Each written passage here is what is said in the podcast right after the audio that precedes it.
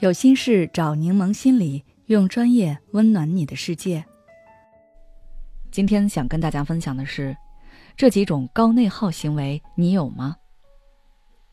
你有没有这种感受？聊天时不小心说错了一句话，别人可能并没在意，你却对此耿耿于怀。和人吵架，被人怼得哑口无言，事后却能想起来一百种回怼话术。下个礼拜要考试，脑子里总是想，要是考砸了怎么办？睡也睡不好。有没有发现，有时候我们会自己陷入一些看似无意义，但却极具消耗性的行为中，浪费我们的时间和精力。这些行为被称为高内耗行为。在它的影响下，我们表面上看上去云淡风轻，内心早已兵荒马乱。每天就算什么也不干，心却很累。一般来说，高内耗行为有以下几种：第一，习惯性纠结。有些人在面临选择时总是习惯纠结，每一种选择都有劣势，他们盯着劣势不放，总觉得这也不好，那也不好，迟迟做不了决定。比如，你即将大学毕业，想考研，但又担心考不上，白白浪费一年时间。想出国，但家里条件也不是太好；想工作，又觉得专业不行，学历不高，找不到好工作。纠结的时间越长，内耗越严重，心理压力越大。第二，自我攻击。有些人在犯错之后，不是第一时间找原因，想办法解决问题，而是先给自己贴上差劲、无能的标签，向自己开枪。比如。你在工作中犯了一个小错误，领导也没说什么，你却觉得自己很无能，指责自己竟然犯这么低级的错误，陷入到负面情绪中，认为自己没资格再待下去，甚至萌生辞掉这份工作的想法。这种自我攻击会降低自我价值感，让你丧失热情和动力。第三，反刍过去。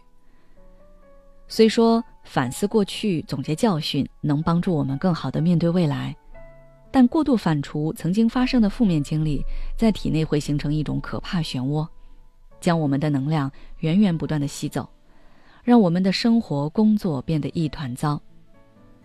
比如你在一次重要的面试中发挥失常，事后不停的回想自己回答问题时出现的错误和紧张情绪，就会产生很多的负面情绪。怀疑自己的能力。第四，思虑未来。有些人不仅反刍过去，还会思虑未来，总是担心未来发生不好的事。这些过度思虑会牵引出更多的焦虑，像线团一样一直不停缠绕，耗尽你的精神，降低你的行动力，还会让你对生活悲观，降低幸福感。这个时候，只有拿起剪刀剪断这些缠绕的线，才能结束这种状态。具体该怎么做呢？比如，你一直担心三十五岁之后被职场抛弃，没有收入，生活堪忧，你不如立刻行动起来，算算现在每个月赚多少，让自己即使三十五岁没有工作也能生活下去，并为自己设立一个目标，制定行动计划。有了目标和计划，就有了具体的该做的事，心思和精力就有地方安放了。你可以盘点一下自己拥有的资源和技能，着手开拓新的收入渠道，未雨绸缪。当你的收入渠道变多，收入明显增长时，你的焦虑就会逐渐减少。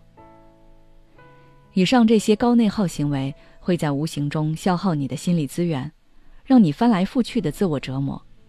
严重的还会影响你的心理健康。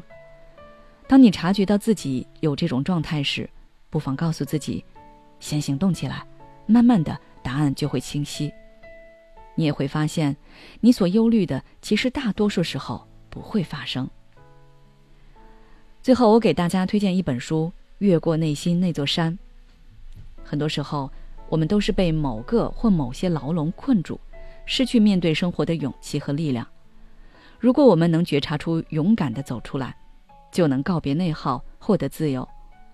如果你对这本书感兴趣，并且想学习一些改变方法，可以参与我们的读书会活动。老师会在线分享和交流，